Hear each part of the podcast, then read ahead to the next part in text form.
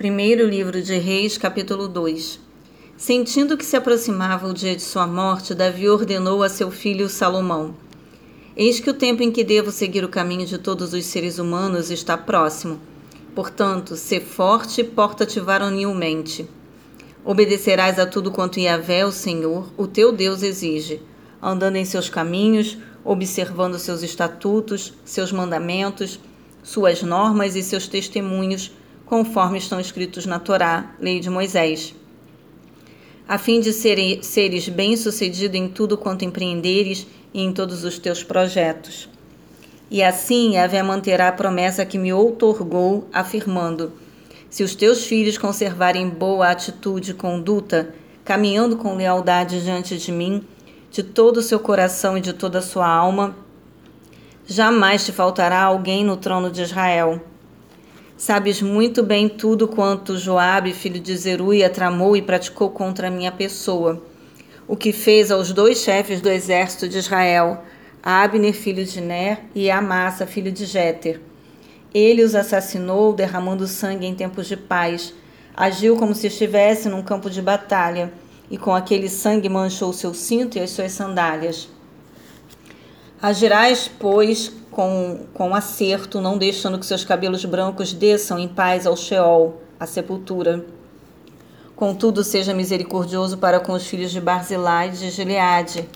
Admita-os entre os que se alimentam à mesa contigo, pois eles cooperaram comigo quando tive que fugir do teu irmão Absalão. Saibas que tens contigo Simei, filho de Gera, o benjamita de Baurim ele proferiu maldições horríveis contra mim no dia em que parti para Maanai. Todavia, mais tarde desceu à minha procura e nos encontramos no Jordão, e lhe garanti, mediante juramento em um nome do Senhor, que não me vingaria matando ao fio da espada. Tu, porém, não o deixarás impunes, impune. Sensato como és, saberás como tratá-lo, para fazer descer ao Sheol com seus cabelos brancos encharcados de sangue. Então Davi repousou com seus antepassados e foi sepultado na cidade de Davi. Davi reinou 40 anos em Israel, sete anos em Hebron e 33 anos na cidade de Jerusalém. Salomão subiu ao trono de Davi, seu pai, e sua majestade consolidou-se poderosamente. Adonias, filho de Agite, dirigiu-se até Batseba, mãe de Salomão, que lhe questionou assim que o viu chegar: Vieste em paz? Ao que ele prontamente respondeu: Sim. E acrescentou: Tenho algo importante a te explicar. E Batseba replicou: Pois diz. E ele continuou: Bem sabes que a realeza me pertencia e que todo Israel tinha expectativa que eu me tornasse rei. Mas o reino me escapou e foi concedido a meu irmão, porque Yahvé assim havia designado.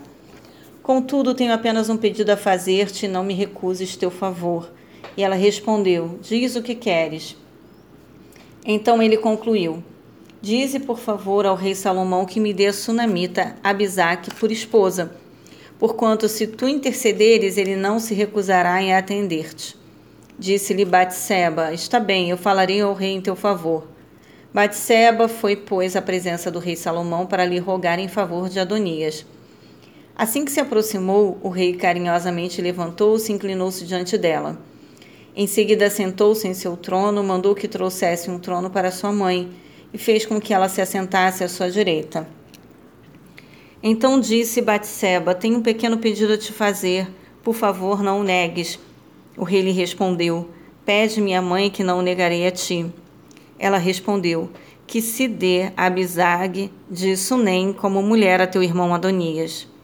Em resposta, o rei Salomão perguntou à sua mãe: e por que pedes para Adonias apenas a sunamita Bizag?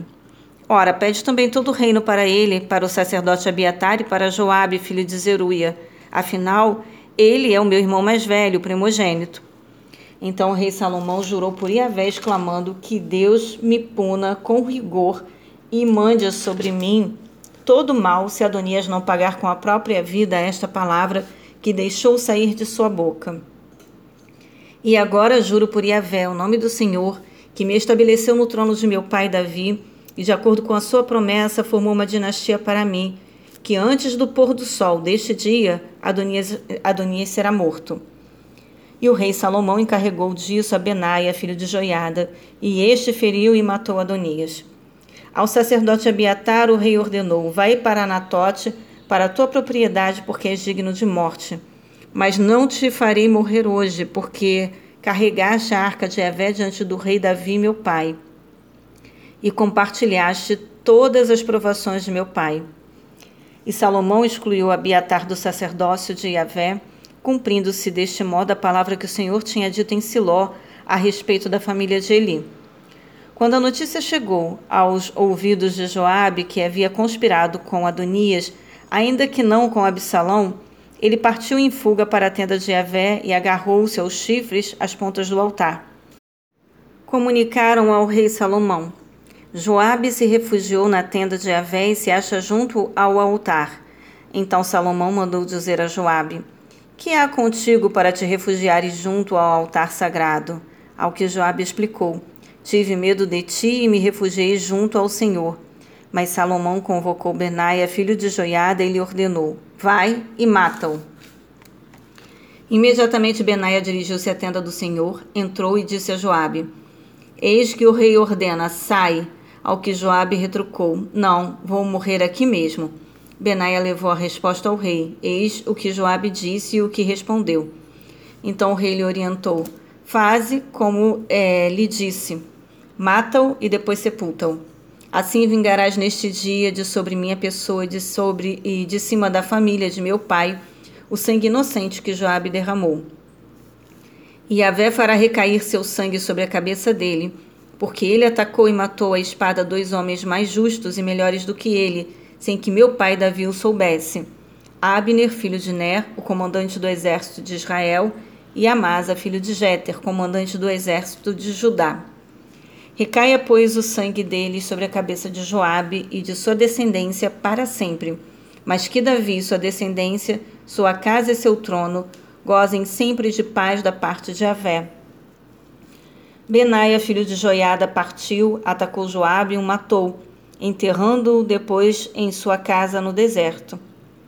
Em seu lugar, na chefia do exército, o rei nomeou Benaia, filho de Joiada, e o sacerdote Zadok no lugar de Abiatar. Em seguida, o rei mandou convocar Simei e lhe ordenou: Constrói para ti uma casa em Jerusalém. Nela habitarás, mas dela não sairás para onde quer que seja. No dia em que saíres e atravessares o vale de Cedron, do Cedron, tem por certo que morrerás e serás o único responsável por tua morte. Simei respondeu ao rei: A ordem do rei é boa, o teu servo fará como o Senhor meu rei mandou. E Simei permaneceu por muito tempo em Jerusalém. Mas decorridos três anos, aconteceu que dois escravos de Simei fugiram para a casa de Aquis, filho de Maaca, rei de Gate. Alguém delatou a Simei: Teus escravos estão em Gate. Então Simei preparou-se, selou seu jumento e partiu para Gate, a casa de Aqui, a fim de buscar seus escravos. E de lá Simei trouxe os escravos de volta informaram a Salomão que Simei havia saído de Jerusalém em viagem a Gate e que já tinha regressado. O rei imediatamente mandou executar Simei e justificou-lhe: Porventura não te fiz jurar por Iavé e não te preveni, afirmando: No dia em que saíres para ir onde quer que seja, tem por certo que morrerás e serás responsável por tua própria condenação. E tu me respondeste: Acho boa a palavra do meu rei. Por que então não obedeceste o juramento firmado em um nome de Yahvé e a ordem que eu te havia dado? Depois o rei ainda disse a Simei: Em teu coração sabes muito bem que prejudicaste o meu pai Davi. Portanto, agora Yahvé faz recair tua maldade sobre a tua própria cabeça. Contudo, o rei Salomão seguirá abençoado e o reino de Davi será estabelecido diante de Yahvé, o Senhor, para sempre. Então o rei deu ordens a Benaia, filho de Joiada, e este avançou contra Simei e o matou. Assim o reino ficou bem consolidado nas mãos de Salomão.